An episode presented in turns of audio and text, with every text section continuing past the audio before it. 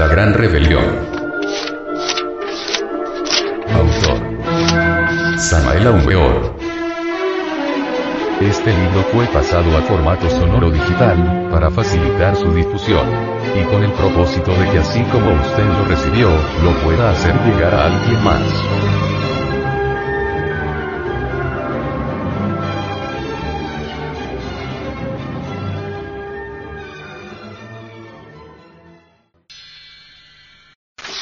Capítulo 21. Meditación. En la vida lo único importante es el cambio radical, total y definitivo. Lo demás francamente no tiene la menor importancia. La meditación resulta fundamental cuando sinceramente queremos nosotros tal cambio. En modo alguno deseamos la meditación intrascendente, superficial y vana. Necesitamos volvernos serios y dejar a un lado tantas tonterías que abundan por allí en el pseudo-esoterismo y pseudo-ocultismo barato. Hay que saber ser serios, hay que saber cambiar si es que en realidad de verdad no queremos fracasar en el trabajo esotérico.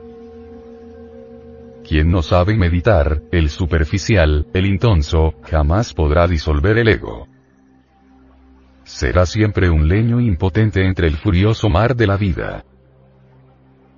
Defecto descubierto en el terreno de la vida práctica, debe ser comprendido profundamente a través de la técnica de la meditación.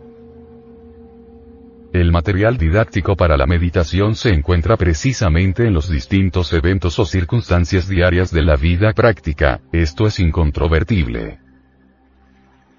Las gentes siempre protestan contra los eventos desagradables, nunca saben ver la utilidad de tales eventos. Nosotros en vez de protestar contra las circunstancias desagradables, debemos extraer de las mismas, mediante la meditación, los elementos útiles para nuestro crecimiento anímico.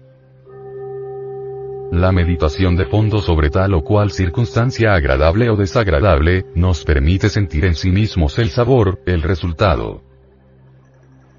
Es necesario hacer una plena diferenciación psicológica entre lo que es el sabor trabajo y el sabor vida. En todo caso, para sentir en sí mismos el sabor trabajo, se requiere inversión total de la actitud con que normalmente se toman las circunstancias de la existencia. Nadie podría gustar del sabor trabajo en tanto cometiera el error de identificarse con los diversos eventos. Ciertamente la identificación impide la debida apreciación psicológica de los eventos. Cuando uno se identifica con tal o cual acontecimiento, en modo alguno logra extraer del mismo los elementos útiles para el autodescubrimiento y crecimiento interior de la conciencia. El trabajador esoterista que regresa a la identificación después de haber perdido la guardia, vuelve a sentir el sabor vida en vez del sabor trabajo. Esto indica que la actitud psicológica invertida antes, ha vuelto a su estado de identificación. Cualquier circunstancia desagradable debe ser reconstruida por medio de la imaginación consciente a través de la técnica de la meditación. La reconstrucción de cualquier escena nos permite verificar por sí mismos y en forma directa la intervención de varios yoes participantes en la misma. Ejemplos. Una escena de celos amorosos. En ella intervienen yoes de ira, celos y hasta odio. Comprender cada uno de estos yoes, cada uno de estos factores, implica de hecho profunda reflexión, concentración, meditación. La marcada tendencia a culpar a otros es óbice, obstáculo para la comprensión de nuestros propios errores. Desgraciadamente resulta tarea muy difícil destruir en nosotros la tendencia a culpar a otros. En nombre de la verdad hemos de decir que nosotros somos los únicos culpables de las diversas circunstancias desagradables de la vida. Los distintos eventos agradables o desagradables existen con nosotros o sin nosotros y se repiten mecánicamente en forma continua. Partiendo de este principio, ningún problema puede tener una solución final. Los problemas son de la vida y si hubiese una solución final la vida no sería vida sino muerte. Entonces puede haber modificación de las circunstancias y de los problemas, mas nunca dejarán de repetirse y jamás tendrán una solución final. La vida es una rueda que gira mecánicamente con todas las circunstancias agradables y desagradables, siempre recurrente. No podemos detener la rueda, las circunstancias buenas o malas se procesan siempre mecánicamente, únicamente podemos cambiar nuestra actitud ante los eventos de la vida. Conforme nosotros aprendamos a extraer el material para la meditación de entre las mismas circunstancias de la existencia, nos iremos autodescubriendo. En cualquier circunstancia agradable o desagradable existen diversos yoes que deben ser comprendidos íntegramente con la técnica de la meditación. Esto significa que cualquier grupo de yoes interviniendo en tal o cual drama, comedia o tragedia de la vida práctica, después de haber sido comprendido integralmente deberá ser eliminado mediante el poder de la Divina Madre Kundalini. A medida que hagamos uso del sentido de la observación psicológica, este último se irá también desarrollando maravillosamente.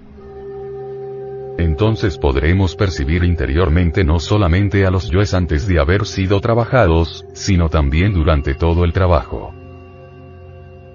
Cuando estos yoes son decapitados y desintegrados, sentimos un gran alivio, una gran dicha.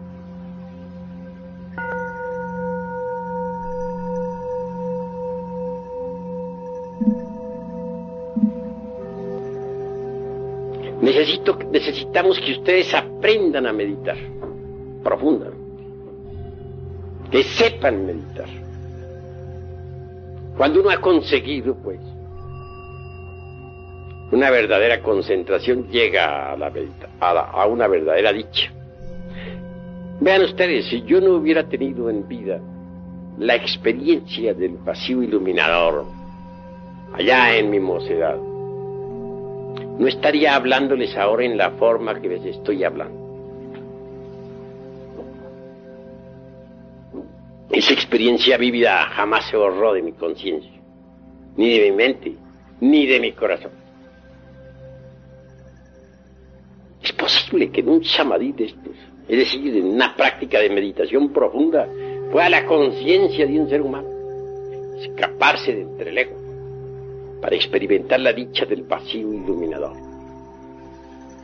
Es obvio que si lo consigue, trabajará con gusto sobre sí mismo. Trabajará con ardor, que habrá experimentado ciertamente en ausencia del ego eso que es la verdad, eso que no es del tiempo, eso que está más allá del cuerpo, de los afectos y de la mente. Aquí les he enseñado una forma sencilla de meditar. Porque hay un tipo de meditación que está dedicado a la autoexploración del ego, con el propósito de desintegrarlo, de volverlo ceniza. Pero hay también otro tipo de meditación que tiene por objeto llegar algún día a la experiencia de lo real. Ojalá lo lograran ustedes, para que se sintieran animados interiormente y trabajaran sobre sí mismos. Sin embargo, conceptúo que es necesario tener algún mantra que les sirva. El mantra que les voy a dar esta noche es muy sencillo. Ya les di una palabra de ese mantra en, en una pasada plática y ustedes lo recordarán gate. Pero esta noche les voy a dar completas las palabras de todo el patrón. Gate, gate, para gate, para samgate, body, swaha.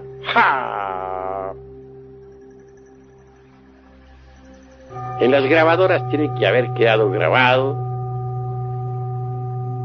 y también en los corazones. Repito, gate, gate, Paragate, Parasamgate, Bodhi, Swaha. Ese mantra se pronuncia suavemente o con la mente y el corazón. Puede también usarse sin, es decir, como verbo silenciado. Porque hay dos tipos de verbo, verbo articulado y verbo silenciado. El verbo silenciado es poderoso. Se relaja el cuerpo totalmente. Y después de relajado, se entrega totalmente a su Dios interior profundo sin pensar en nada, únicamente recitando con la mente y el corazón el mantra completo.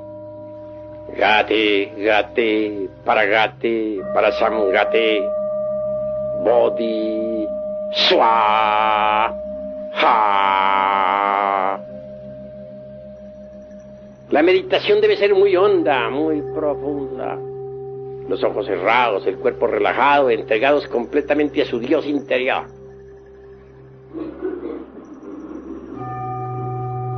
Ni un solo pensamiento se debe admitir en esos instantes. La entrega a su Dios debe ser total. Y solamente el mantra debe resonar en su corazón. Este mantra entiendo que abre el ojo de Tajo este mantra profundo un día los llevará a ustedes a experimentar en ausencia del ego el vacío iluminado.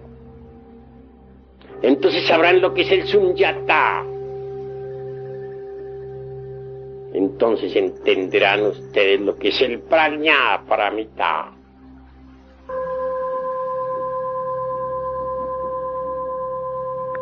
Perseverancia es lo que se necesita. Con este mantra podrán ustedes llegar muy lejos. Conviene experimentar la gran realidad alguna vez en la vida. Porque así se llena uno de ánimo para la lucha contra sí mismo. Esa es la ventaja del Sunyata. Esa es la ventaja más grande en relación con la experiencia de lo real. Y para que esta noche se aproveche la meditación y el mantra como es debido, vamos a entrar un rato en meditación con el mantra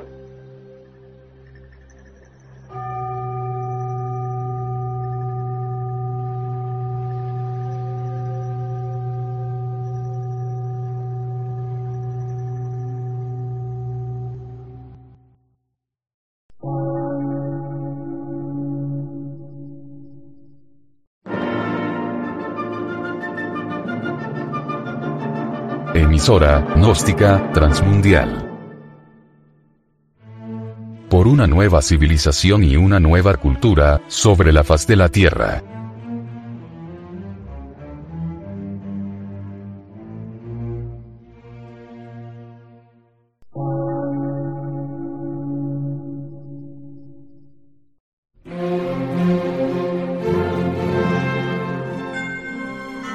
Medio de radiodifusión científico, artístico, místico y filosófico, de la Asociación Colombiana de Centros de Estudios Gnósticos, Antropológicos, Psicológicos y Culturales. A. C.